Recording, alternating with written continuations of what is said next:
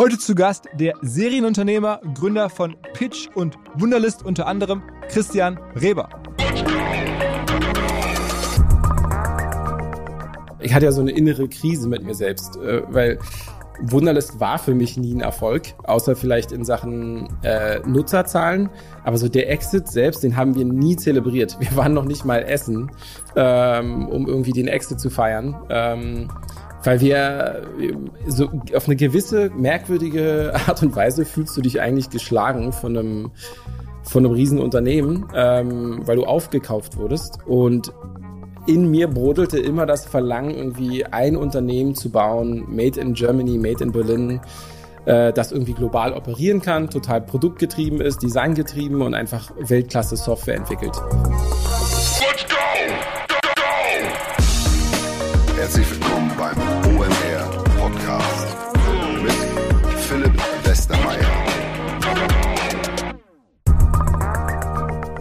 Hinweis auf Alaiko.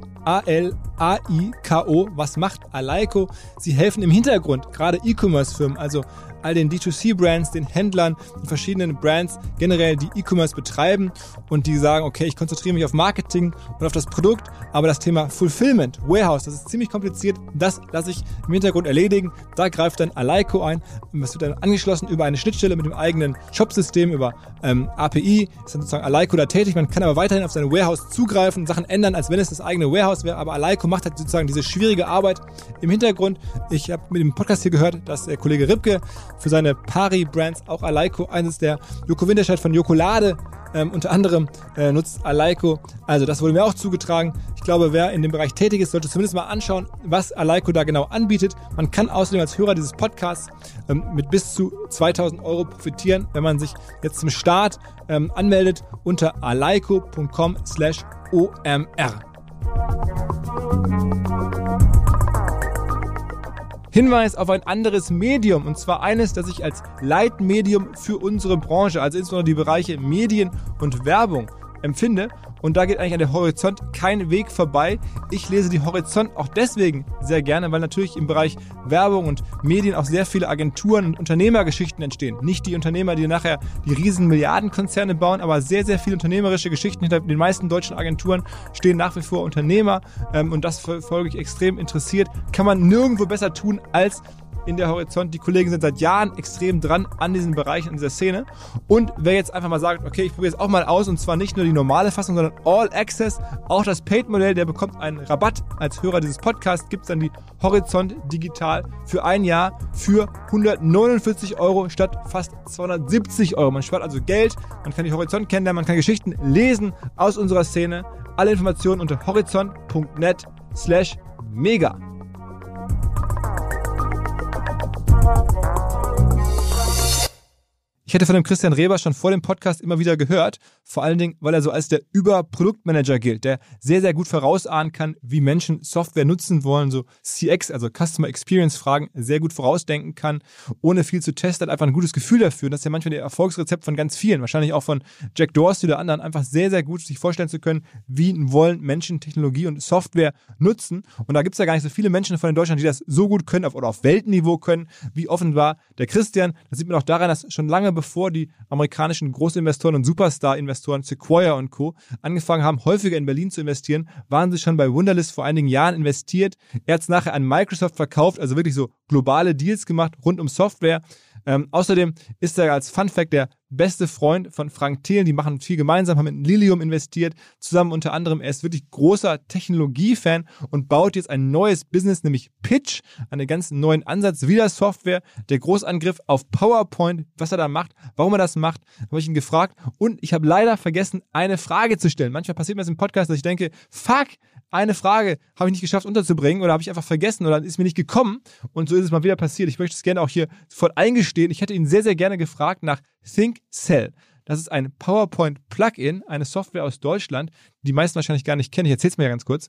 Die sind in diesem Jahr von einem Private Equity Unternehmen übernommen worden und zwar für 1,5 Milliarden Euro. ThinkCell hat keiner auf dem Schirm. Aus Deutschland ein Plugin, um PowerPoint geschmeidiger zu machen, wird von ganz vielen Beratern und Investmentbankern wohl benutzt Und die Firma macht tatsächlich ungefähr 200 Millionen Umsatz und fast 100 Millionen Jahresüberschuss. Eine unglaubliche Firma. Bootstrap Buddy.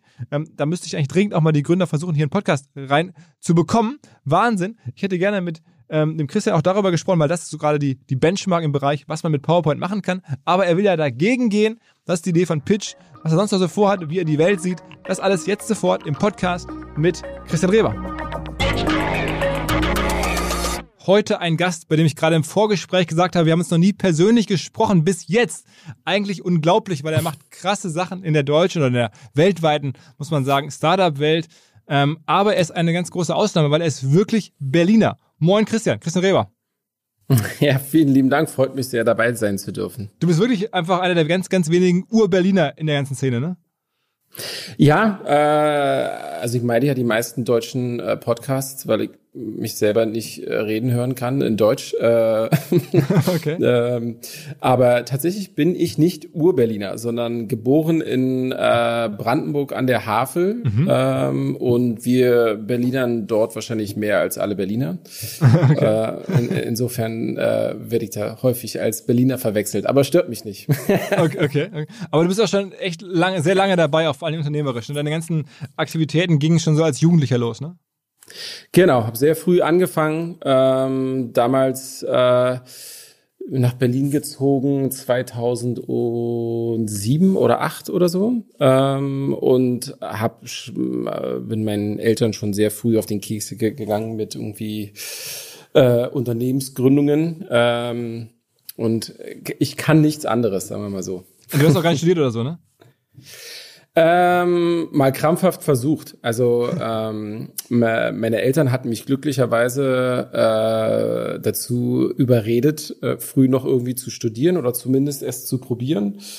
Ich war kurzzeitig mal an der ähm, Freien Universität Berlin und habe da Computer Science und Mathematik studiert, mhm. ähm, aber relativ schnell für mich feststellen müssen, dass so der der Inhalt nicht zu meinen äh, damaligen Kenntnissen passte. Also war damals schon Programmierer und habe schon erste Produkte entwickelt und vermarktet und wir sollten damals irgendwie Fortran entwickeln und lernen und da pff, hatte ich einfach keinen Bock drauf. Ähm, und äh, dann hatten wir so aus Versehen mal ein Startup gegründet, kann ich gleich nochmal mehr zu erzählen ähm, und hatte mich nebenbei nochmal überreden lassen, ein Abendstudium zu beginnen, International Management. Mhm.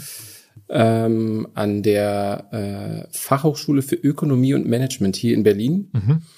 Ähm, und habe da tatsächlich auch sehr viel äh, lernen dürfen. Und dann ist halt Wunderlist passiert und dann habe ich es einfach nicht mehr, nicht mehr auf die Kette bekommen, irgendwie parallel noch Startup und Universität äh, zu vereinen und habe dann einfach meine, meine Abschlussarbeit nicht mehr machen können. Aber sag mal, ähm, das heißt, du hast am Anfang war das, glaube ich, eine, eine Agentur, die du gemacht hast, also allererste Geschichte. Und dann wurde sozusagen Wunderlist sozusagen, oder Wunderlist kam da so ein bisschen äh, aus der Agentur raus? Genau, also da waren, äh, da waren tatsächlich äh, mehrere Meilensteine in meiner Karriere. Ähm, äh, irgendwie mit 15, 16 hatte ich damals äh, eine Software entwickelt, die nannten wir USB Access und äh, damals hatten wir versucht, aus USB-Sticks so eine Art Autoschlüssel äh, zu machen für den Computer. Du konntest mhm. quasi deinen Computer nur benutzen mit einem authentifizierten USB-Stick. Ähm, und äh, die Idee kam einfach so über Nacht und ich hatte einfach selber versucht irgendwie zu programmieren äh, und habe da meine ersten Erfahrungen sammeln dürfen. Ähm, damals äh, hatte ich dann meine Eltern irgendwie um eine äh, Finanzierung gebeten äh, für die erste GmbH. Mhm. Hat dann zum Glück nicht geklappt ähm, und bin dann nach äh, Berlin gezogen und hatte mit meinem äh, heute noch Mitgründer Jan ähm, so ein Musikstartup oder eine, eine Musikplattform entwickelt, die hieß Mucelli mhm. ähm, von von Musically äh, oder Musical abgeleitet mhm. und ähm, wir hatten quasi mit der YouTube API einen eigenen Media Player entwickelt, äh, hatten relativ viele Nutzer innerhalb von ein, zwei Monaten, weil halt kostenlose Musik im Internet, ne? Mhm. Funktioniert mhm. ja immer sehr gut. Mhm. Ähm, und mich hatte ein Investor und erfolgreicher Seriengründer angesprochen, wollte die Idee kaufen, habe dann das Unternehmen einfach mal direkt verkauft, konnte mhm. mir davon mein, mein erstes Auto leisten ähm, und dann hatten wir überlegt, was machen wir jetzt und hatten die Idee, lass uns doch mal zwei, drei Jahre eine Agentur aufbauen und für andere Gründer und Unternehmen irgendwie Apps und Services bauen oder Webseiten, äh, whatever, feeds us und äh, hatten da echt äh, viel Spaß dabei. Und dann gingen bei uns 2010 alle oder zumindest die drei äh, wichtigsten Kunden gleichzeitig insolvent. Mhm. Und wir sind irgendwie auf 80.000 Euro Rechnungen sitzen geblieben. Ähm, und äh, ich hatte mich dann zurückerinnert, so auf die Anfangszeit, wo wir äh, quasi Software im Internet vertrieben hatten und wollte dann unbedingt wieder Software as a Service machen, äh, um nicht irgendwie von einzelnen Kunden abhängig zu sein. Und dann kam die Idee, äh, von Wunderlist beziehungsweise so Projektmanagement, Taskmanagement ähm, und so ist dann Wunderlist entstanden. Und wie hast du das so groß gekriegt? Ich meine, wir reden ja dann gleich nochmal drüber, das wurde dann für eine neunstellige Summe am Ende verkauft und du hattest ja auch, also muss man sagen, wie viele Millionen Nutzer dann da wirklich monthly active waren, aber es war ja groß. Also wie ist das ja. sozusagen entstanden?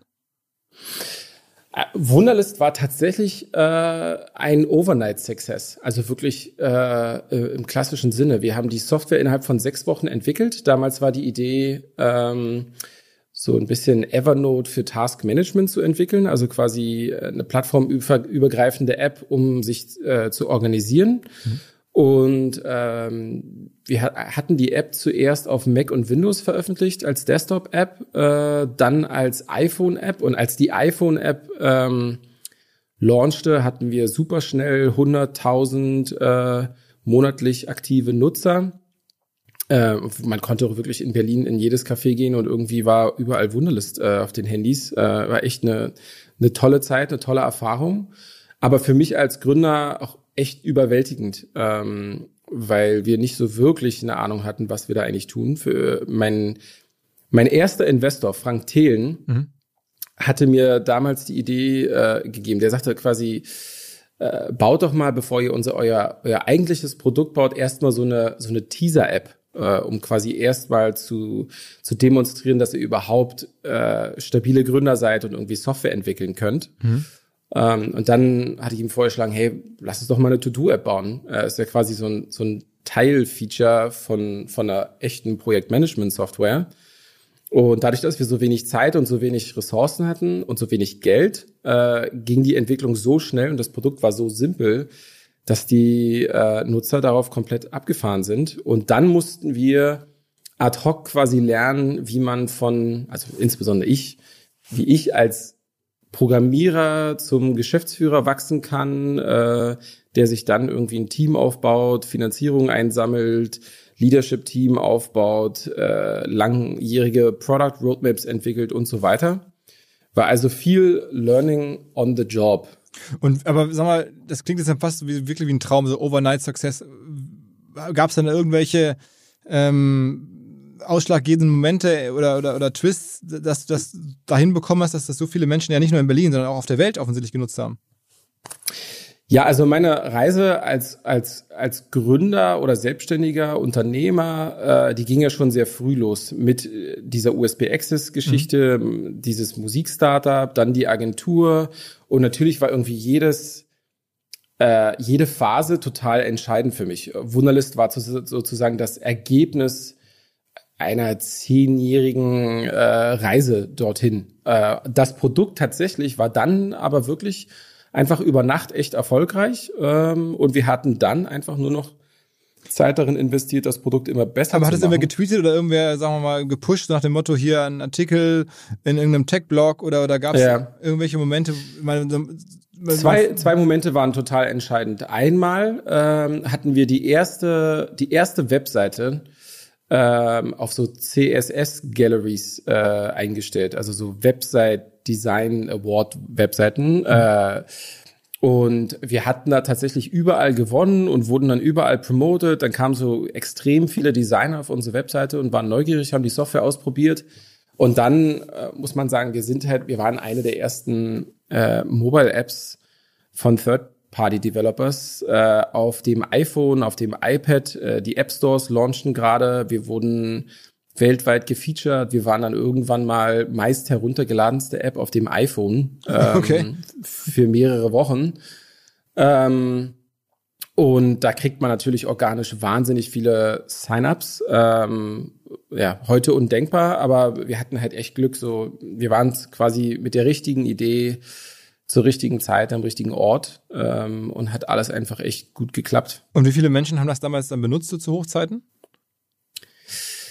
Also ich glaube, zum Zeitpunkt des Shutdowns waren es dann 20 Millionen registrierte Nutzer ungefähr. Im Monat. Ähm, Hochphase in Sachen monatlich aktive, vielleicht drei, vier, fünf Millionen aktive Nutzer. Okay, okay.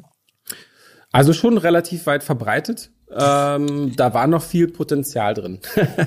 also äh, nicht ohne Grund hatten wir oder ich dann versucht, äh, die Software wieder zurückzukaufen von Microsoft, weil meiner Meinung nach hätte man Wunderlist durchaus noch deutlich größer machen können mit mit tollen Funktionen für irgendwie Unternehmen, also wirklich Team Edition und so weiter. Ähm, ja, hat nicht sein sollen, aber dafür ist ja dann jetzt Superlist da.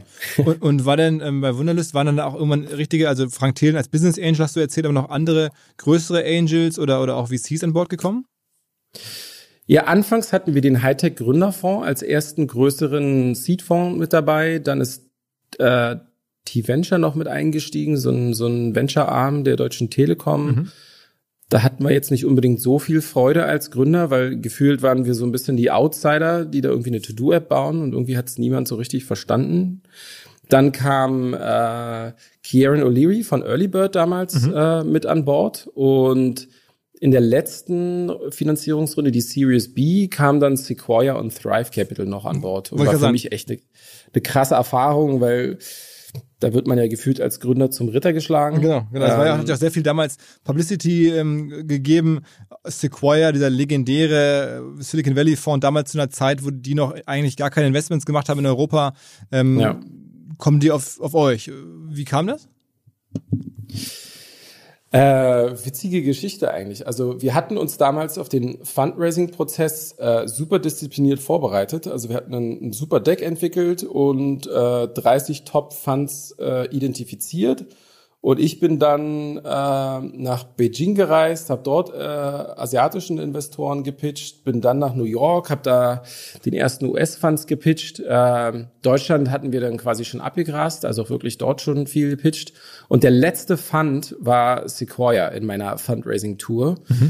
Ähm, und da war der Pitch so drin bei mir, ähm, dass ich halt quasi in einer Stunde äh, durch war, äh, alle überzeugt habe im Raum und dann hatten wir ein Termsheet nach 48 Stunden ähm, und hatten dann auch so zwei, drei äh, Meetings bei Sequoia im Büro.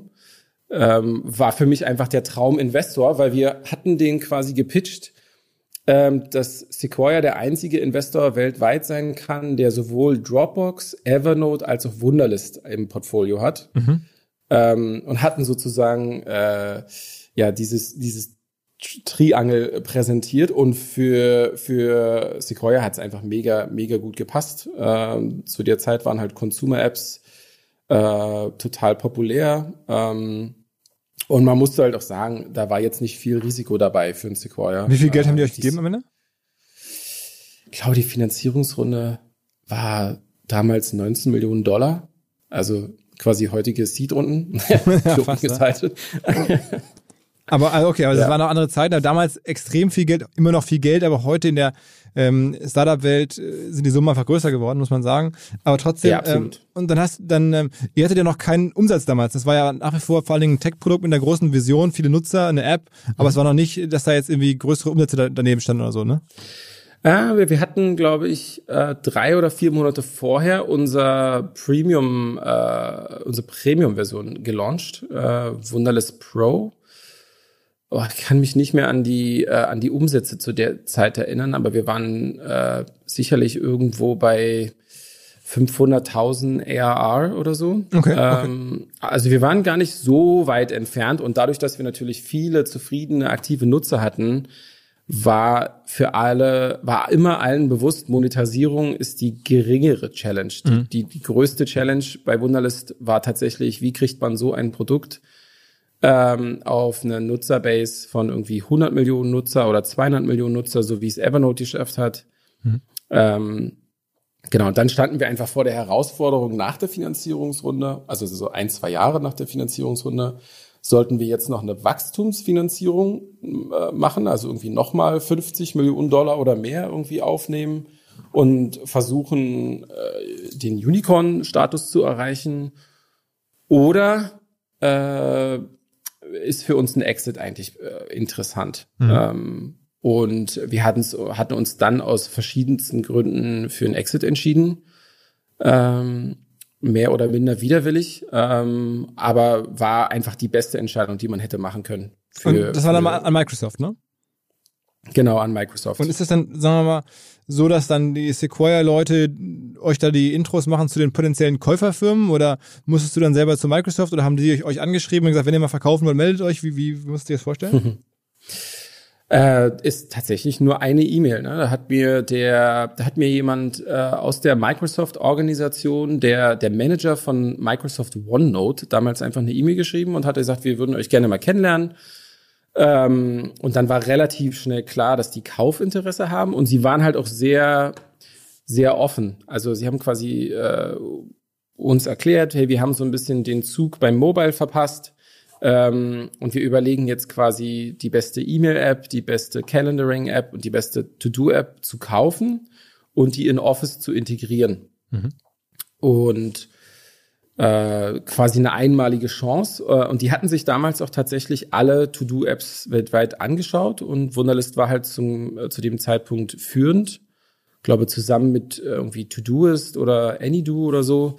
Ähm, und wir hatten, glaube ich, die beste Tech, das größte Team, beste Leadership-Team ähm, oder erfahrenste Leadership-Team. Ähm, und dann war deren Kaufentscheidung einfach für uns. Wir hatten tatsächlich auch noch eine Roadshow gemacht und irgendwie Salesforce, Atlassian, äh, Yahoo und so weiter gepitcht, ob die da nicht noch ebenfalls Kaufinteresse hatten. Google hatte noch Kaufinteresse, aber die hätten uns einfach nur absorbiert, äh, direkt einen Product Shutdown gemacht und irgendwie für Google Inbox oder so äh, äh, ja halt dem Team hinzugefügt. Mhm.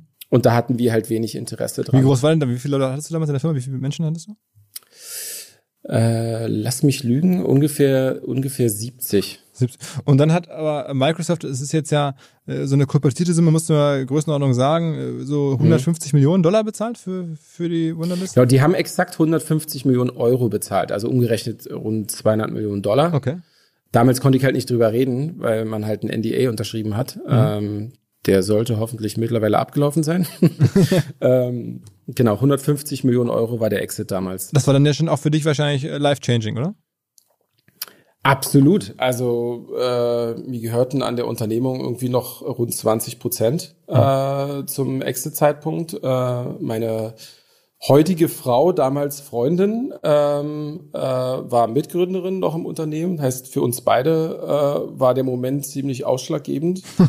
äh, war, war aber echt eine, äh, eine extrem merkwürdige Phase für mich persönlich, weil äh, mein war natürlich in dieser Venture-Welt ist man ja immer total darauf gepolt, als äh, CEO so viel aus dem Unternehmen herauszuholen, wie nur geht und auch so ein Unternehmen so groß aufzubauen wie nur möglich. Und ich war komplett auf dem Pfad unterwegs. Hieraus aus Wunderlist machen wir ein Unicorn. Ähm, mir ging's aber zu der Zeit echt nicht gut.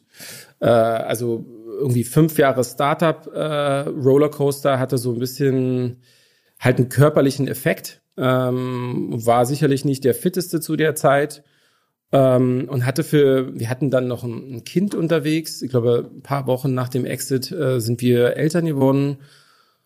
Und ähm, hatte dann einfach überlegt, okay, mein, mein Leadership-Team ist irgendwie relativ überzeugt vom Exit. Äh, ich habe zwar wenig Lust, bei Microsoft zu arbeiten, äh, aber irgendwie wäre die Entscheidung wahrscheinlich die beste für alle Beteiligten, inklusive Investoren, inklusive mir selbst, äh, inklusive meiner meiner Frau ähm, und hatte mich dann dazu durchgedrungen. Ähm, nach dem Exit, die, also äh, erzählt das eigentlich immer ganz gerne und habe auch kein Problem, da so offen drüber zu sprechen. Ähm, kurz, wenige Wochen danach, also zuallererst ist man ja über Nacht reich. Ja, dann kam wenige Wochen später äh, unser erstes Kind. Dann kam bei mir eine Krebsdiagnose. Ähm, dann wurden bei mir zwei Tumore entfernt, Schilddrüsenkrebs, äh, hatte aber mega viel Glück, weil bei mir quasi nur eine Operation entstand äh, äh, oder stattfand und dann wurden die Tumore entfernt und dann war wieder gut. Aber da waren so drei life-changing Events innerhalb kürzester Zeit. Wow, wow. Äh, also weniger Monate. Und ich bin so knapp an einer echten Depression vorbeigeschlittert, hatte so Momente, wo ich irgendwie mein Kind in der Hand gehalten habe und zu meiner Frau gesagt hat, hey, kannst du mal den Kleinen nehmen? Irgendwie ist Papa gerade ein bisschen traurig, der will nicht, dass sein Kind ihn so sieht. Ähm, und ich habe tatsächlich zwölf Monate äh, damit verbracht, mental alles einfach nur zu verarbeiten mhm. und mich echt über so ein Exit zu freuen. Mhm. Also mir war das Geld total egal. Wir leben auch immer noch im gleichen Haus wie vorm Exit. Äh, mein Leben hat sich jetzt nicht drastisch verändert, außer dass man vielleicht mehr Investments machen kann oder vielleicht unabhängiger ist. Ähm, aber war schon äh, echt eine heftige Zeit äh, für mich persönlich und bin daran aber auch extrem äh, gewachsen. Und ich sage eigentlich immer jedem, schlimmste und beste Zeit meines Lebens. ähm, äh, ja, also extrem viel gelernt. Und hast du dann auch wirklich noch für Microsoft am Ende dann gearbeitet in der Phase oder war das dann mehr oder weniger schnell wieder vorbei?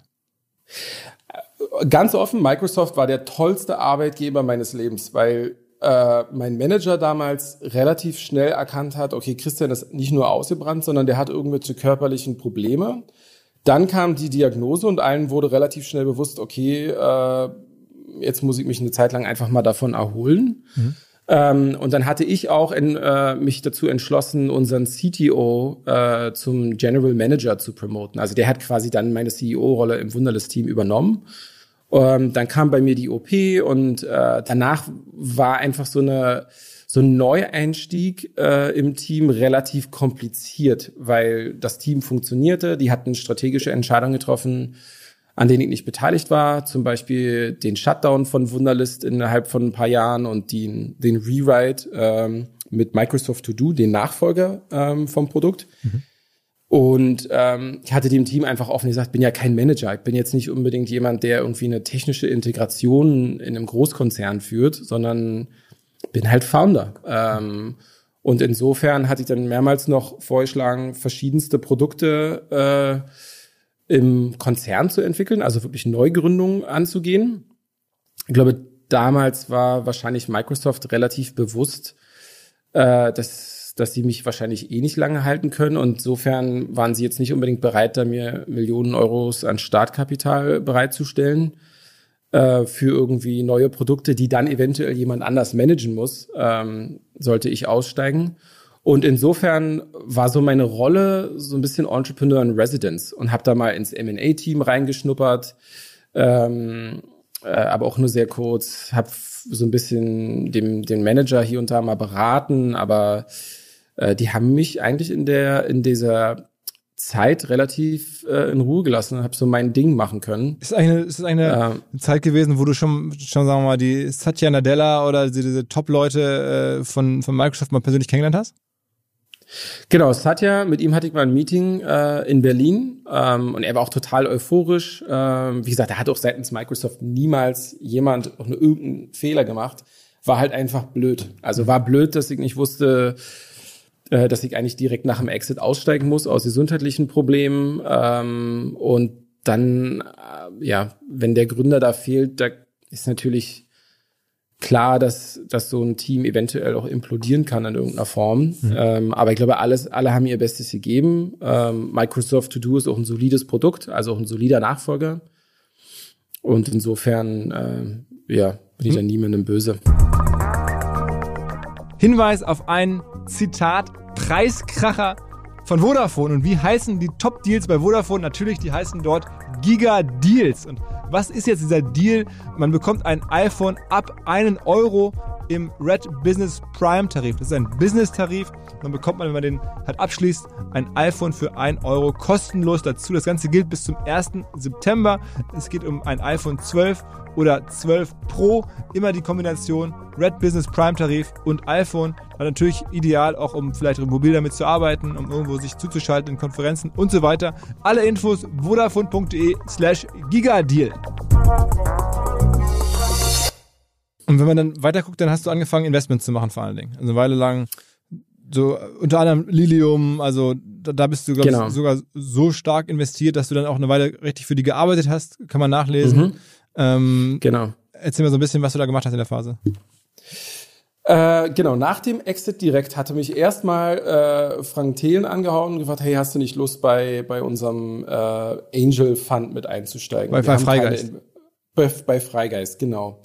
Und dann, dann hatte ich quasi einen Großteil meines Kapitals äh, bei ihm investiert, um mit ihm zusammen in, in Lilium unter anderem zu investieren. War von Lilium extrem begeistert, habe Daniel, den Gründer, früh kennengelernt und versucht mit ähm, Frank CTO, Alex, äh, so ein bisschen zu verstehen, ob, ob Lilium funktionieren kann oder auch nicht. Ähm, und ganz offen, ja, ich habe keine Ahnung, ob Elektrojets funktionieren, fliegen, fliegen können oder nicht, oder zumindest hatte ich es zu der Zeit nicht. Ähm, und war aber so von dem Gründer begeistert, dass ich da unbedingt investieren wollte. Und dann haben, äh, haben wir zusammen investiert und bin bist du so ein Typ, wenn ich, wenn ich dich jetzt so richtig verstehe, der dann nicht irgendwie 500.000 investiert, sondern der dann sofort sagt, ich- jetzt gehe ich hier mit ein paar Millionen rein. Ja, man muss sagen, ne, man ist halt sehr emotional getrieben nach so einem Exit. Ne? Man hat dann auch die finanziellen Mittel. Ähm, äh, und dann, dann, wenn dann so ein, so ein Gründer wie Daniel um die Ecke kommt und, und sagt, hey, wir bauen elektrische Jets, die vertikal starten und landen können, dann sagst du halt, äh, let's do it. okay. Also ähm, bin noch als Typ total instinktgetrieben, ja. Also versuche jetzt nicht Investments ähm, irgendwie eine äh, echt Research zu betreiben oder zu überlegen, können die Sachen funktionieren oder nicht funktionieren. Ich schaue mir die Gründe an, die Produkte an und wenn die Sachen passen, ähm, dann investiere ich. Und äh, habe jetzt mit mit Frank zusammen ähm, einige Investments gemacht. Äh, bei Central zum Beispiel sind wir zusammen investiert.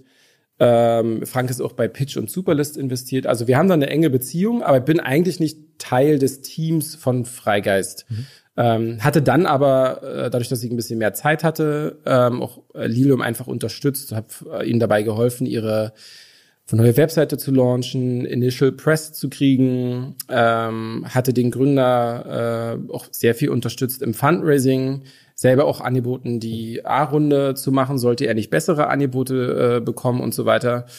Und hatte einfach eine geile Zeit. Ähm, und mittlerweile ähm, bin ich relativ stark tatsächlich im, in unserer Industrie investiert. Habe irgendwie, ich glaube, sieben Fund-Investments, unter anderem Blue Yard und Atomico und Lakestar oder Cherry Ventures.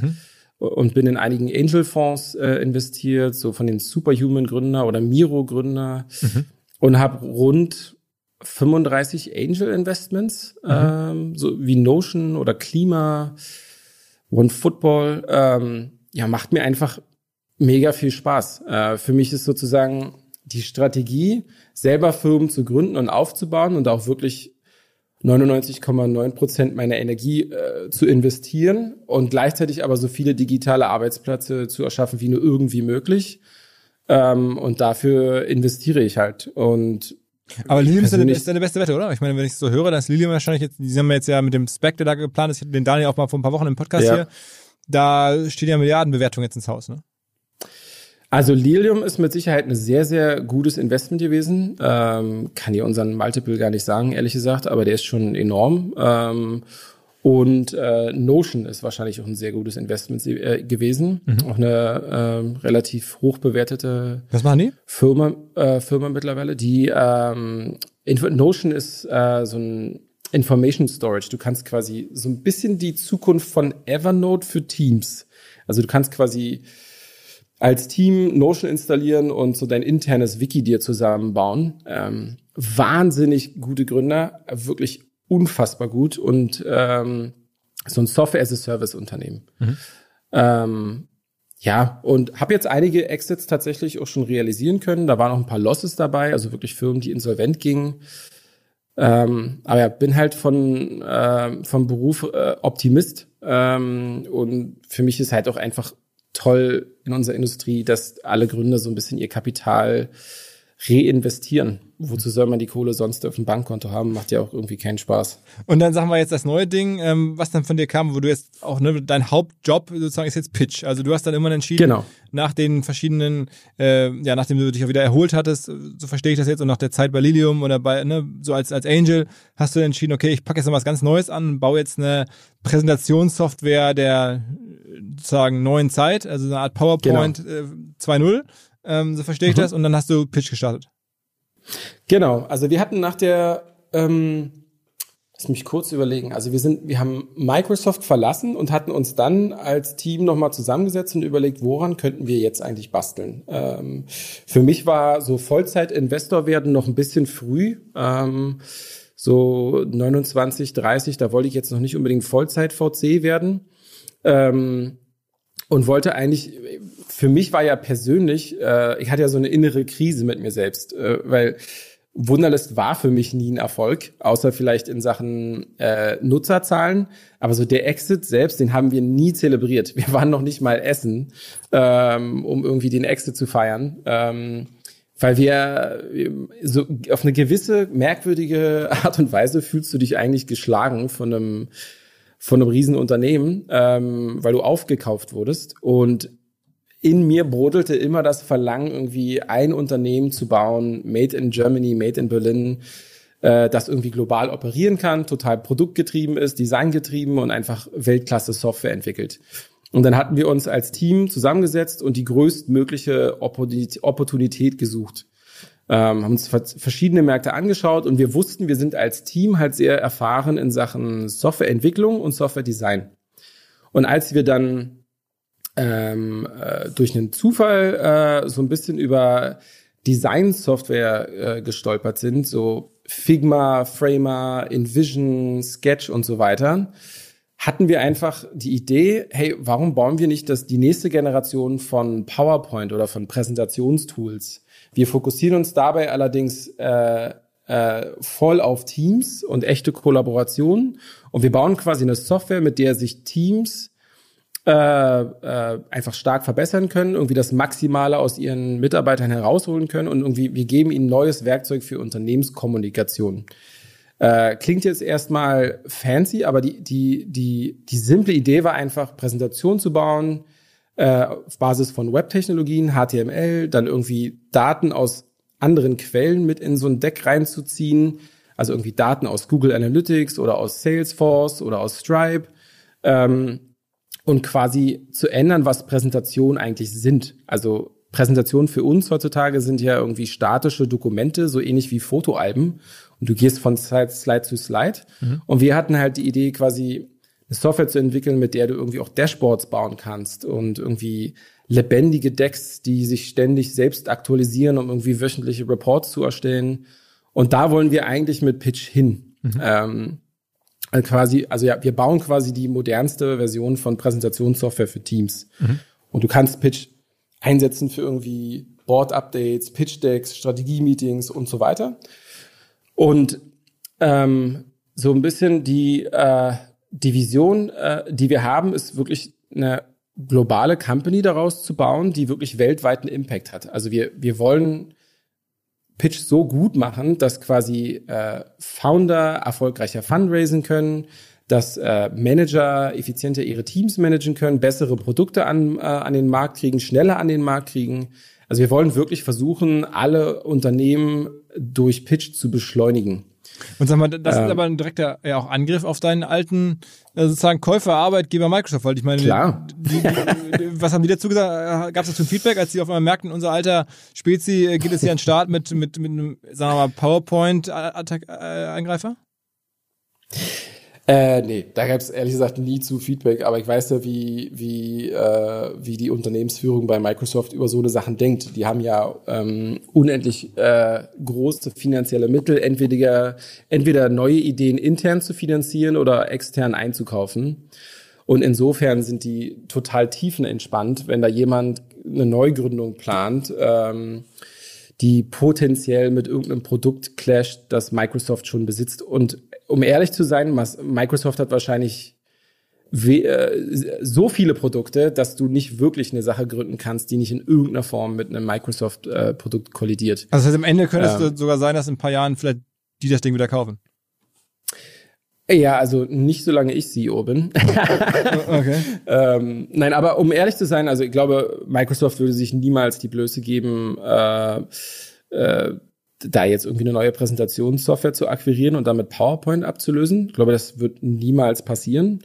Ähm, ist auch einfach überhaupt nicht mein Fokus. Wenn du, wenn du dir ähm, öffentliche Bewertungen anschaust von SaaS-Unternehmen, jetzt nimm mal beispielsweise Zendesk. Zendesk ist irgendwie bewertet mit 15 Milliarden äh, oder nimmst du Atlassian mit einem Produkt wie Jira, die sind über 80 Milliarden wert. Dann meiner Meinung nach können wir aus Pitch ein Unternehmen bauen, mindestens mit einer Firmenbewertung von 10 Milliarden Dollar. Ähm, da sind wir zwar noch wahrscheinlich sechs, sieben, acht, neun, zehn Jahre entfernt, ähm, aber da würde ich ganz gerne hin. Für mich wäre ein frühzeitiger, frühzeitiger äh, Verkauf eher ein Fehlschlag als ein Erfolg. Mhm. Ähm, wie groß ist die Firma aktuell? Also ich meine, die letzte Bewertungsrunde, die ich jetzt mitbekommen habe, da, ne, auch Lakestar, also ein Fonds, wo du selber auch investiert bist, hast du gerade erzählt, mhm. die sind ja bei euch eingestiegen, unter anderem äh, jetzt zuletzt vor ein paar Monaten und da war dann so mhm. kolportiert von einer Bewertung von zwischen 500 Millionen und eine Milliarde schon. Genau, also wir sind, äh, die Bewertung ist tatsächlich öffentlich und die kann man ja mit dem Handelsregister auch irgendwie nachvollziehen. Mhm. Wir sind bewertet mit 550 Millionen US-Dollar. Mhm. Ähm, und um ganz ehrlich zu sein, ne, wir, äh, der Markt ist halt sehr, äh, sagen wir mal, erhitzt gerade und in so eine Bewertungen muss man erstmal hineinwachsen. Ähm, wir sind jetzt Unternehmensgröße rund 130 Mitarbeiter, äh, grob. Ähm, wir haben zwar schon mehrere tausende äh, Teams, die auch für Pitch bezahlen. Ähm, und wir bin wirklich mit der, mit der Traction, die wir haben, super glücklich und sehr, sehr zufrieden. Aber wir haben halt noch eine lange Reise vor uns. Ähm, wir sind ja erst im Oktober letzten Jahres wirklich gelauncht. Ähm, und ja, für mich war als Gründer jetzt quasi die Überlegung, hey, entweder jetzt direkt nach einem Launch äh, eine Finanzierungsrunde machen oder halt in zwei Jahren. Ähm, und bin so als wahrscheinlich äh, Aussie so ein bisschen better on the safe side. Also versuche immer meine Unternehmung so lange durchzufinanzieren, dass ich auch mal eine, eine potenzielle Durststrecke überleben kann.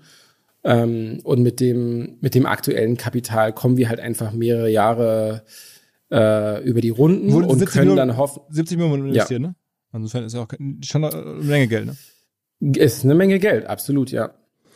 Und sag also mal, wir haben jetzt äh, ausreichend liquide Mittel erstmal für die nächste Zeit und versuchen jetzt einfach ganz ganz solide äh, unser Produkt zu verbessern, unser unser Team auszubauen und da äh, die Umsätze zu machen, die wir so vor uns als Ziel gesetzt haben. Aber das Erlösmodell ist ganz klar. Also man äh, kann Pitch auch in einer Gratis-Version nutzen, habe ich gesehen. Ne? Auf der Website gehen, genau. kann man sich runterladen und dann kann man da, oder was heißt runterladen, man kann da sich anmelden und dann kann man da ähm, gratis mitarbeiten, aber wenn man bestimmte Features mhm. haben möchte, dann gibt es verschiedene äh, Paid-Pläne sozusagen. Genau, also die Präsentationssoftware an sich, also die Software, mit der du Decks erstellst, äh, die ist quasi kostenlos. Aber möchtest du bestimmte Zusatzfunktionen haben, wie zum Beispiel ähm, Live Analytics, dass du sehen kannst, mit wem, äh, wenn du eine Präsentation teilst, wer darauf zugreift und so weiter, dann hast du halt bestimmte Premium-Funktionen. Aber die sind, glaube ich, auch ihr Geld wert. Wie viel, also kannst du dir irgendwas sagen zu aktuellen Nutzerzahlen, also Bezahlnutzern oder so? Äh, bezahlende Nutzer, äh, wir haben halt mehrere tausende zahlende Teams. Insofern ähm, äh, ja, kann man sich da vielleicht ungefähr ein Bild drüber machen. Aber wir sind äh, halt erst ein paar Monate nach dem Launch. Wir haben ähm, aktuell knapp über 200.000 äh, registrierte Nutzer also wirklich echte Anwender. Ähm, also wie gesagt, noch, noch sehr früh unterwegs. Also aber wenn man das jetzt mal so hochrechnen würde und sagt, okay, stellen wir mal 10.000 Zahlen jetzt dafür von den 200.000 registrierten Zahlen, dann vielleicht ist ja jetzt keine ganz unwahrscheinliche Zahl, nach, wenn ich es mhm. richtig verstehe. Und dann, ähm, was kostet das Paid-Produkt im Monat? Das ist, glaube ich, eine Monats Monatsgebühr, ne? Genau, du kannst monatlich bezahlen oder jährlich bezahlen. Wenn du monatlich bezahlst, 10 Euro im Monat und wenn du äh, jährlich bezahlst, 8 Euro im Monat. Okay, also sagen wir mal, ähm, 10.000 mal 120, das kann ich einfach rechnen, ist das, dann kommt man so auf euren aktuellen Jahresumsatz. Ja, also so die Rechnung ist wahrscheinlich jetzt nicht super, nicht super präzise. Wir, wie gesagt, wir sind noch, wir sind noch sehr, sehr früh. Mhm. Aber trotzdem ist es dir auch gelungen, nicht nur jetzt Lakestar reinzuholen, sondern man kann auch nachlesen, der Gründer mhm. von Zoom, äh, der, die Gründer von Instagram. Genau. All solche Leute hast du auch schon sozusagen in der Runde davor, also bei der Gründung quasi als Angels mhm. mit reingeholt. Das heißt, du hast ein Netzwerk, wo du dann mal locker jemanden von Instagram, also nicht jemanden, sondern den Gründer, ähm, mhm. ansprechen kannst, aber nicht Bock hat, bei dir zu investieren. Ja, klingt komisch, aber wahrscheinlich ja. also äh, meine, meine, meine Strategie war da total simpel. Äh, wir hatten, wir hatten Pitch gegründet und äh, anfangs war meine, meine Idee zu bootstrappen und wirklich Pitch selbst zu finanzieren. Ähm, dann ist mir aber relativ schnell aufgefallen, äh, der Entwicklungsaufwand äh, ist doch relativ hoch. Dafür brauchen wir halt ein sehr großes Team. Und dann war mir einfach das äh, Risiko ein bisschen zu hoch und wollte einfach ein bisschen Kapital aufnehmen mit externen Investoren oder durch externe Investoren. Und äh, hatte in der ersten Frühphasenfinanzierung der Seed-Runde ähm, zweieinhalb Millionen Euro von Blue Yard aufgenommen und noch ein bisschen Puffer extra für Angel-Investoren und habe dann äh, drei, vier Monate lang Prototypen entwickelt mit unserem Team und äh, bin dann die so erfolgreichsten Gründer äh, der Welt irgendwie angegangen. Also Gründer von Instagram. Gründer aber, aber kalt, von, äh, hast du Intros geholt oder wie hast du es gemacht?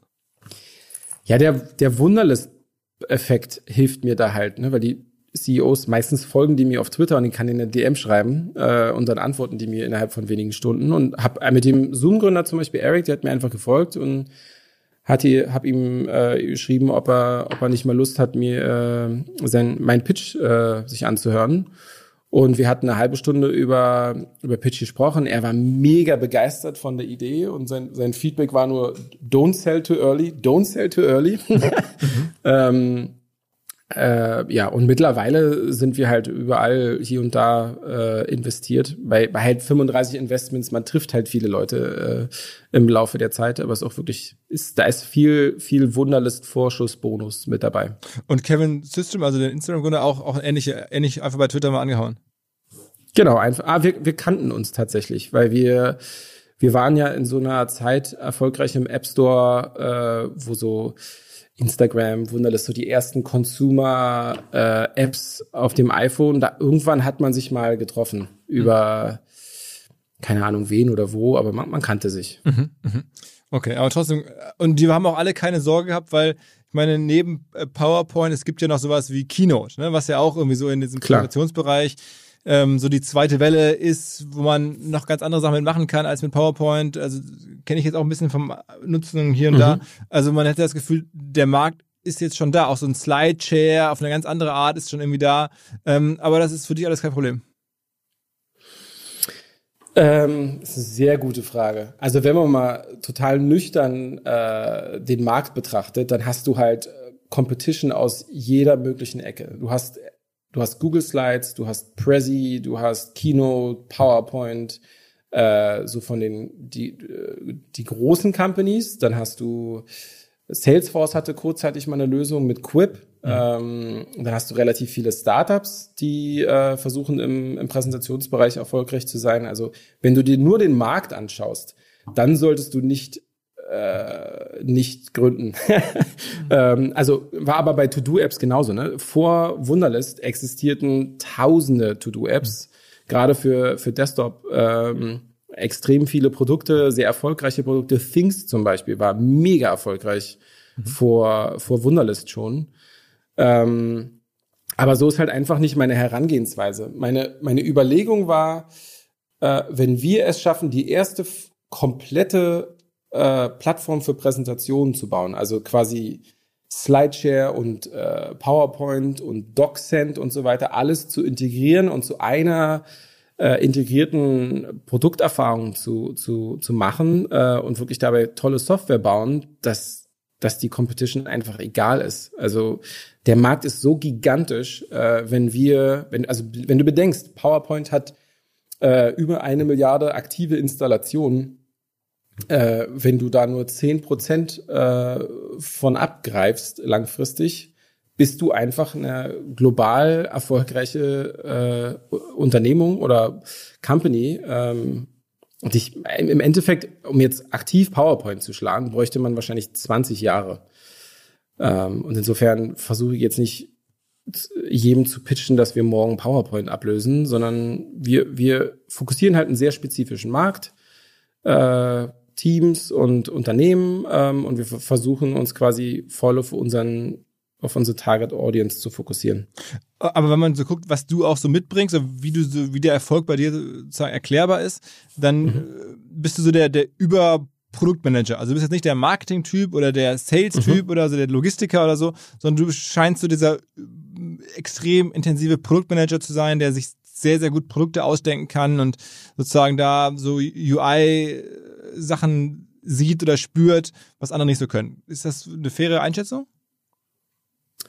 Es ist immer total merkwürdig, mich da selbst zu bewerten. Aber ich glaube, mein, mein, meine Superpower liegt darin, einfach Opportunitäten zu sehen, also wirklich Märkte zu erkennen und zu, zu merken, okay, mir, man sagt mir hinterher, man, ich habe halt ein gutes Gespür für, für Softwareprodukte. Ähm, und im Alltag, in der Entwicklung von solchen Produkten, ist meine Rolle quasi Produktstrategie, also wirklich wie positionieren wir uns im Markt, äh, welche, wie sieht unser Feature-Set aus und Produktdesign, also wirklich äh, Design-Team aufbauen und halt äh, Step by Step äh, zu iterieren und unser Produkt immer besser, besser zu machen, besser aussehen zu lassen. Ähm, äh, mein, mein Hintergrund ist halt Softwareentwicklung. Ne? Hab mit irgendwie 13 äh, Assembler programmiert und Basic und Pascal und C++ und äh, ging dann über zu PHP und äh, Flash und habe halt alles irgendwie schon mal äh, berührt sozusagen und halte mich aber selber für einen extrem schlechten Entwickler. Also äh, kann aber dadurch, glaube ich, ganz gut bewerten, äh, wie gut manche Sachen funktionieren und halt leidenschaftlicher, leidenschaftlicher Techie, ja. Für mir jeder neue Laptop, jeder neues, jede neue, jedes neue Phone und so habe ich irgendwie in Verwendung und probiere es aus. Ähm, und versuche da einfach am Nabel äh, der Zeit zu sein. Ähm, Verfolgst mit, als, ich, als, ich, als ich jung war, zum Beispiel, habe ich mal so ein Buch gelesen von Bill Gates. Irgendwie, ich glaube, in Deutsch die Übersetzung hieß Der Weg nach vorn oder so. Ähm, da war dann so, die Rede von äh, Glasfaser, wie irgendwann alle äh, schnelle Internetleitung haben werden, wie wir irgendwann den, den Ausweis im, im Handy haben und so. Und mich inspirieren so eine Sachen total. Also bevor WLAN existierte, hatte ich mir Gedanken gemacht, wie man mit irgendwie Funksignalen Daten äh, von Computer zu Computer übertragen könnte. Und dann kam halt WLAN. Ähm, mich, mich, da komme ich halt nicht mehr weg. Und ich bin halt leidenschaftlicher Techie, kann wahrscheinlich heute mehr mit dem Computer machen als die meisten. War früher auch in Hacker-Groups mit drin und äh, äh, mir macht's einfach extrem viel Freude. Ob da jetzt ein gewisses Talent oder Gespür dabei ist, keine Ahnung. Aber wenn man wenn man so lange dabei ist und so lange Software lebt und macht, ähm, dann ent entwickelt man wahrscheinlich einfach eine gewisse Kompetenz. Kurzer Hinweis auf unsere Freunde aus Köln. Und zwar, wer uns regelmäßig hört, weiß bereits Bescheid. Die Content-Marketing-Agentur House of Yas, hier häufig zu Gast, gibt es seit sieben Jahren über 40 Kolleginnen und Kollegen, die da arbeiten, machen alles, was mit Digital und Content zu tun hat. Die verschiedensten Projekte, unter anderem für ImmoScout, für die Bundeszentrale für gesundheitliche Aufklärung, für Fraport, ein breites Portfolio. Wenn ihr an Content denkt und wenn ihr an Digital denkt, dann ist House of Yas hoffentlich direkt um die Ecke. Die haben jetzt außerdem noch zu mir gesagt, Mensch, weis einfach darauf hin, in Q4 geht es doch häufig noch richtig ab. Wir hätten solche die Möglichkeit, Dinge umzusetzen. Wir haben noch Kapazitäten frei. Wir haben noch Bock auf neue Kunden. Also, wer Bock hat auf House of Yas, schaut euch an, was sie bieten. House of Yas, Y-A-S am Ende, houseofyas.de, empathisch, authentisch und präzise und mit großer Lust vor allen Dingen auf Kunden im Bereich Nachhaltigkeit. Gibt es denn irgendwelche Softwarefirmen, jetzt, wo ich dich, also wo du es gerade so erzählst, bin ich direkt neugierig, ob man irgendwelche Tipps abgreifen kann, die man vielleicht noch nicht mhm. so kennt oder vielleicht sogar börsennotiert, wo man investieren könnte. Du sagst, Mensch, die sind viel, viel besser oder sind richtig geil. Irgendwas, was du so als, als Favorites gerade hast in der Welt, die dich inspirieren. Also Tech-Firmen, die jetzt abseits von den, von den naheliegenden? Oh, da gibt es so einige. Ähm, also für dich als Podcaster vielleicht supercast.com. Okay. ähm, äh, ist so eine äh, Software, um, um quasi Podcasts effizienter zu monetarisieren. Äh, aber also eins der inspirierendsten Produkte der Welt meiner Meinung nach ist Notion. Ähm, und der Gründer Ivan ist einfach ein Genie. Äh, also da füge ich mich immer im Vergleich so direkt als Anfänger. Ähm, aber der, der hat einfach eine wunderbare, super elegante Software entwickelt äh, und sehr, sehr, sehr visionär, irgendwie alles neu erfunden. Äh, wahnsinnig beeindruckend. In Sachen Börseninvestment-Tipps äh, würde ich ja mal eiskalt äh, Lilium erwähnen. Okay, okay. mit, mit dem Disclaimer dazu, dass du natürlich auch selber investiert bist. Ja, genau. Genau, selber in, aber ganz ehrlich, also äh, wir sprechen ja natürlich bei Freigeist immer wieder darüber, äh, potenzieller Exit und so weiter. Also Daniel Wiegand ist meiner Meinung nach der nächste Elon Musk, made in Germany. Äh, und wenn wenn der Flieger funktioniert und äh, äh, in Produktion ist und dann wirklich äh, äh, ja, aktiv genutzt wird, dann kann Lilium so groß werden wie Tesla beispielsweise. Ähm, aber ne, Startup bleibt Startup. Ähm, ist halt eine gewisse gewisses Risiko bleibt immer, ob man jetzt in Tesla investiert oder in, in, in Lilium, äh, sind halt High-Risk-Investments. Bist du bei Tesla auch investiert? Äh, also äh, auch wieder sehr, sehr unkluge An An Anlage-Advice. Ich hatte tatsächlich 30 Prozent meines Exits-Erlös äh, in Tesla investiert. wow, Äh, wow, okay. Und habe erst meine beiden Teslas damit finanziert. ähm, also nur mit dem Kursanstieg. Ähm, habe dann trotzdem viel zu früh verkauft, weil einfach Tesla so durch die Decke gegangen ist. Ähm, aber habe äh, durch Tesla relativ viel äh, Geld dann nochmal verdient. Äh, heutzutage bin ich nicht mehr investiert, weil irgendwie äh, keine Ahnung. Also Elon Musk ist halt ein Genie und ein absolutes Vorbild. Ähm, finde aber, dass irgendwie da eine gewisse Art von Realitätsverzerrung stattfindet, wenn man sich so äh, gebaute Fahrzeuge von VW und äh, BMW und Mercedes und so weiter immer jährlich anschaut und dann irgendwie Tesla, da ist, da ist schon, und dann die Bewertung der beiden Unternehmen, oder der, der verschiedenen Unternehmen, dann ist Tesla einfach in einem anderen Stern unterwegs. Ähm, und ganz ehrlich, Mercedes-Benz baut mittlerweile richtig geile Elektrofahrzeuge und bin einfach auch nicht so ein, so ein, so ein happy Tesla- Tesla-Customer. Die Autos fallen gefühlt irgendwie alle nach ein paar Jahren auseinander. Ähm, also bin nicht mehr in Tesla investiert Okay. tatsächlich. Äh, Aber lass mich raten, ein Thema, wo, wo ich dich jetzt auch vermuten würde, ist Krypto. Ganz ehrlich, nein, äh, überhaupt nicht. Ach. Ähm, ja, und der Grund ist einfach, wie gesagt, bin ja sehr instinktgetrieben, ja, und frage mich immer wieder äh, bei Krypto, äh, wo ist da der positive Impact äh, auf unsere Gesellschaft? Also außer dass du jetzt komplett anonymisierte Transaktionen machen kannst und irgendwie Geld am an der Steuer vorbei transferieren äh, kannst und irgendwie deine Drogen äh, damit äh, äh, anonym kaufen kannst, wo ist da tatsächlich der Mehrwert? Für mich ist Krypto eine gewisse Art Schneeballsystem, äh, wo die, die als zuerst dabei sind, einfach unfassbare Hebel haben. Ähm, es gab doch mal so einen, so einen, so einen populären äh, grünen Spender, der irgendwie mit Krypto, so ein Programmierer, der mit Krypto extrem viel Geld gemacht hat und dann eine Million an, an die Grünen gespendet hat, weil er, weil er selber der Meinung war, dass Krypto nicht so in Ordnung ist. Ähm, ich bin nicht der Meinung, also technologisch, Blockchains, äh, dezentrale Datenbanken, äh, die irgendwie nicht mehr von Regierungen manipuliert werden können, äh, finde ich alles mega geil, äh, fasziniert mich technologisch total. Aber dass hier irgendwie äh, jeder eigene Währung äh, äh, aufbauen kann und äh, pff, äh, habe ich ganz, ganz arge Probleme, ehrlich gesagt, mit aus, aus rein gesellschaftlicher Sicht. Weil wir haben schon eine, eine, eine krasse Schere zwischen Arm und Reich. Und da müssen wir nicht jetzt noch äh, in einem relativ überhitzten Markt dann noch mit Krypto anfangen und quasi noch mehr Schneeballsysteme entwenden. Weil dann sind wir irgendwie nur die moderne Form von Banking, also von Banken, äh, die nicht wirklich den, nicht wirklich quasi ihre Kunden reicher machen. äh, anyway, my, my personal brand Ja, finde ich, also.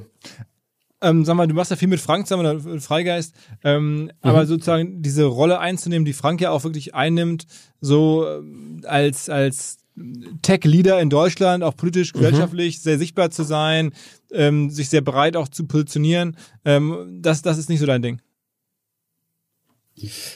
Frank hatte mir damals, äh, aber sehr witzig, hatte mir damals äh, erzählt, er geht jetzt zur Höhle der Löwen und äh, versucht jetzt ähm, äh, auch wirklich Bekanntheitsgrad zu erreichen. Ähm, und ich äh, fand es damals mega beeindruckend und super cool, ihn dann auch im Fernsehen zu sehen. Ähm, ich finde, er macht einen großartigen Job, äh, hat natürlich eine gewisse gewisse Wahrnehmung. Ähm, äh, pff, mir reicht der Bekanntheitsgrad, den man als Gründer hat. Und mir äh, ich möchte nicht unbedingt an Flughäfen erkannt werden oder Autogramme schreiben müssen. Pff, würde mir persönlich ähm, ein bisschen widerstreben.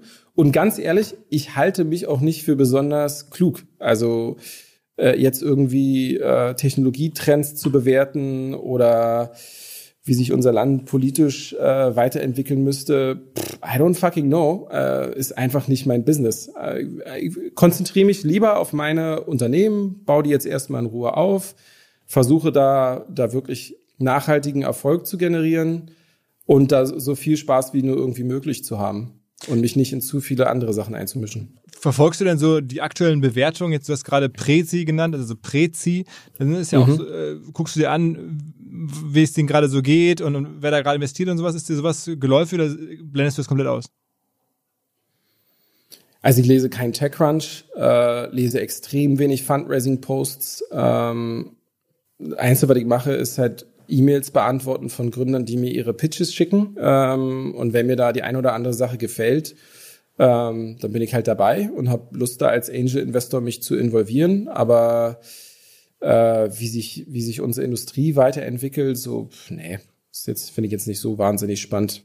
Aber wie sich Technologie weiterentwickelt, bin halt jede Apple Keynote oder Microsoft Keynote, Google Keynote, Tesla Keynote.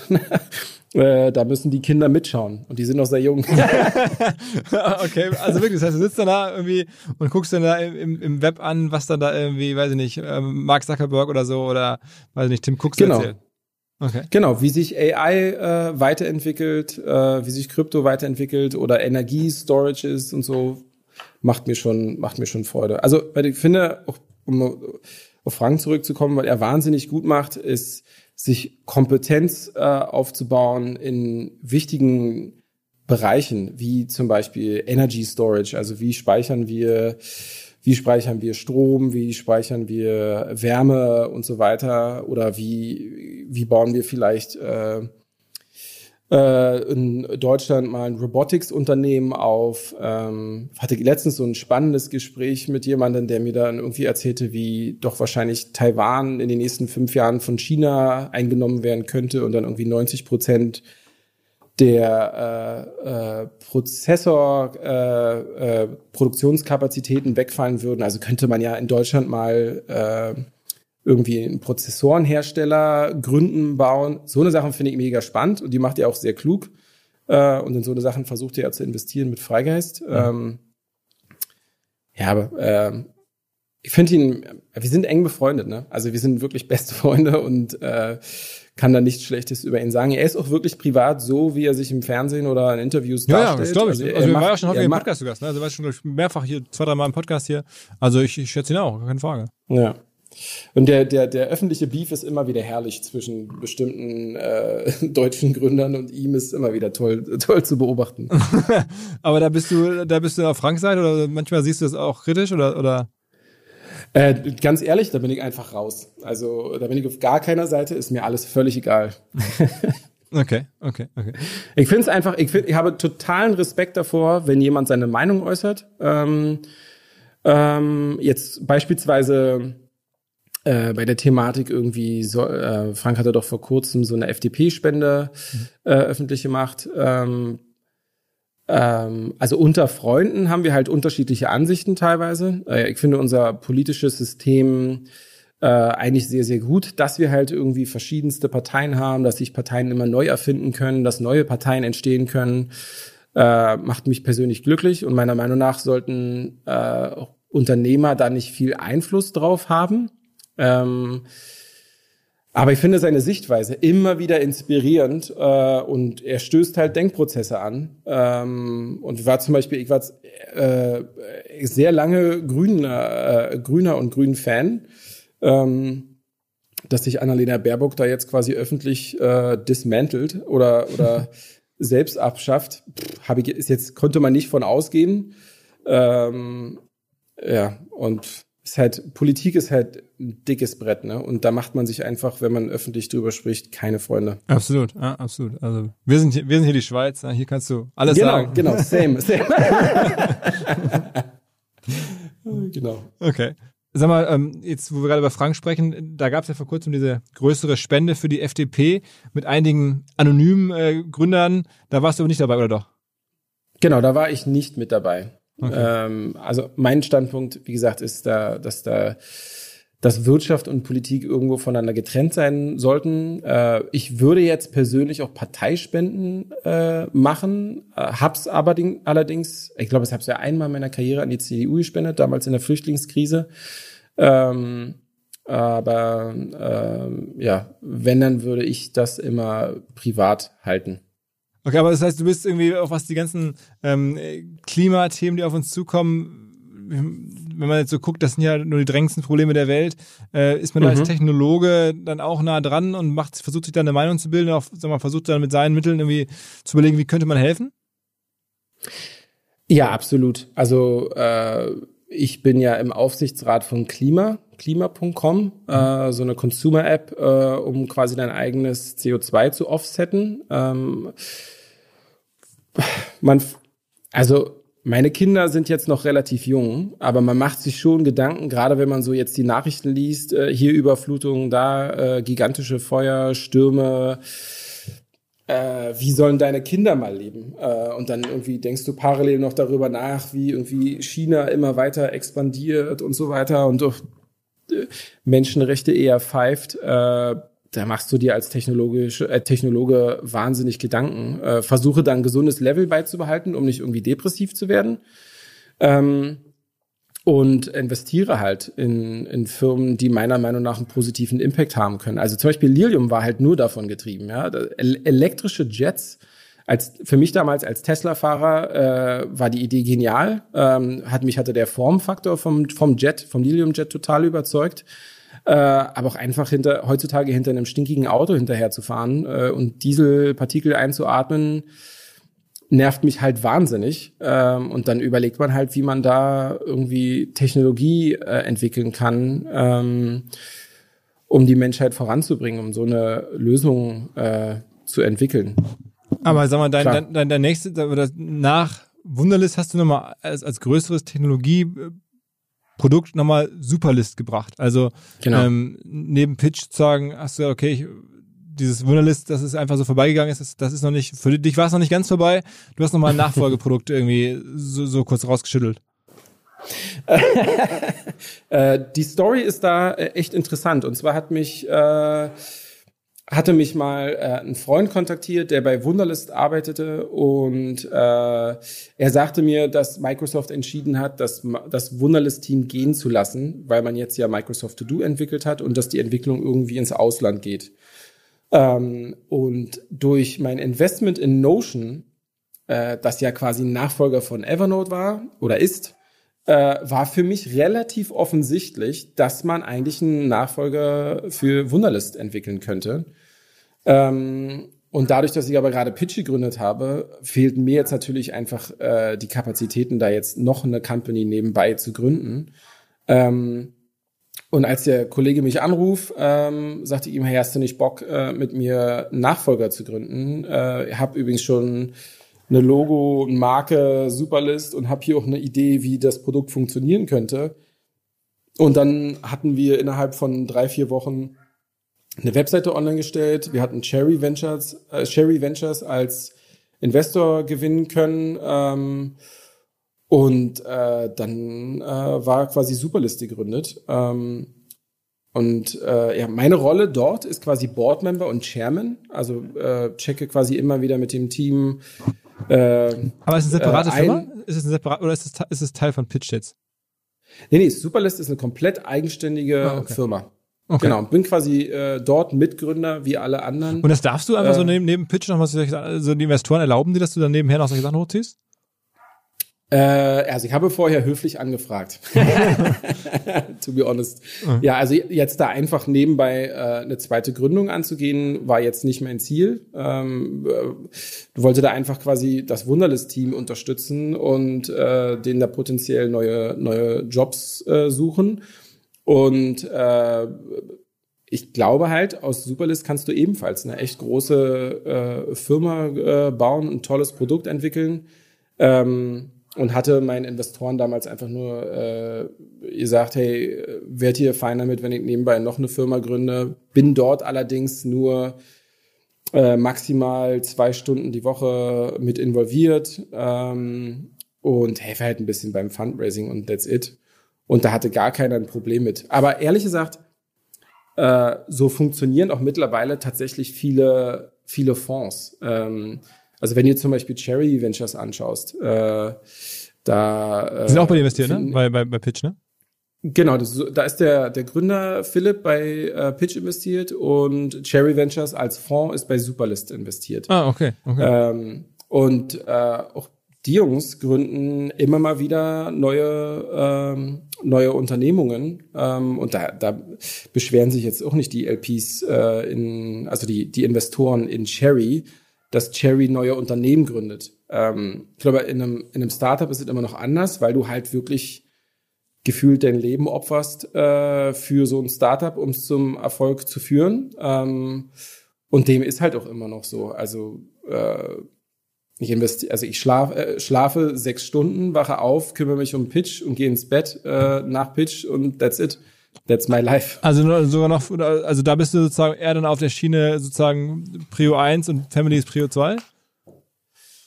Äh, nee, da bin ich ehrlich gesagt, äh, habe ich mich ein bisschen weiterentwickelt. Also ich sitze jeden Morgen mit meiner Familie beim Frühstück, äh, während der Corona-Zeit natürlich auch beim Mittagessen und beim Abendbrot. Ähm, äh, während den Urlauben arbeite ich nicht. An den Wochenende, Wochenenden mache ich wirklich Wochenende ähm, und versuche nicht einmal meinen Laptop in die Hand zu nehmen. Ähm, aber wenn halt quasi zwischen montags und freitags wird halt konstant gearbeitet. Ähm, und da möchte ich meinen Kindern ein Vorbild sein. Da habe ich auch einfach die Überzeugung, dass je mehr du dich in so eine Gründung reinkniest, äh, umso höher ist die Wahrscheinlichkeit, dass die, dass die Unternehmung dann auch funktioniert. Ähm, aber irgendwie Family comes always first, gerade mit Kindern. Ne? Also wenn, wenn mein Kind morgen sagt, äh, Papa, Papa, mir geht's nicht gut, dann wird halt mein Tag umgeplant und dann kümmert sich Papa ums Kind oder so. Also da kann kommen, was will. Ähm, ich glaube, da habe ich jetzt mittlerweile die geistige Reife für, ähm, dass, dass Familie echt wichtig ist. Okay, okay, okay. Also ich bin gespannt. Du hast ja gesagt, irgendwie bei Pitch ist, ist noch ganz early, early days. Ähm, insofern gibt's ja noch eine, eine große Reise, die wir ja sicherlich, also ohnehin beobachten, vielleicht noch mal begleiten können. Ähm, auf dem Weg dann wirklich zum, zum Dekakorn oder so, wenn es denn soweit kommt. Ne? Das wäre natürlich mega, auch, auch für Deutschland. Also wenn du das schaffst, da sozusagen in so einer ähm, Größenordnung äh, reinzukommen. Also Zoom ist jetzt ja schon noch, noch mal viel weiter, aber ähm, ja, trotzdem. Also das wäre natürlich cool. Und äh, hast du demnächst noch eine Finanzierung da vor oder im Moment reicht erstmal, ne? Ja, ich glaube, die nächsten, die nächsten Jahre reicht's erstmal. okay, okay. genau. Ja, also ich drücke dir die Daumen oder ich glaube, wir alle drücken dir die Daumen. Ähm, total, ähm, ja, interessant. Wer jetzt noch kein Pitch-Nutzer ist, kann jetzt hier mal Pitch angucken. Also hier das, Genau. der deutsche äh, Überproduktmanager Christian Reber, was er da gebaut hat. Ja, ähm, ja in dem Sinne, ähm, Christian, vielen Dank. Vielen lieben Dank Alles für die klar. Gelegenheit. Hat mir sehr viel Spaß gemacht. Jo. Ciao, ciao. Ciao. Der ein oder andere, der OMR verfolgt und diesen Podcast regelmäßig hört, wird es längst mitbekommen haben. Wir stehen der Hamburg Media School, einem Teil der Uni Hamburg, sehr nahe. Viele unserer Kolleginnen und Kollegen haben da mal einen Master gemacht. Ich selber auch vor ganz vielen Jahren. Und deswegen können wir euch, glaube ich, sehr glaubwürdig das Masterprogramm dort ans Herz legen. Es geht jetzt demnächst wieder los. Im Herbst starten dort die Vollzeit-Präsenz-Masterstudiengänge und die sind auch wirklich wohl als Präsenz geplant. Nach all der Corona-Phase soll es da wieder auch in Präsenz losgehen. Wie dem auch sei, ich glaube auf jeden Fall ein Masterstudium, das man, wenn man sich für den Bereich Medien, Digitalbusiness interessiert, in Erwägung ziehen sollte. Alle Infos hamburgmediaschool.com slash MBA. Dieser Podcast wird produziert von Podstars bei OMR.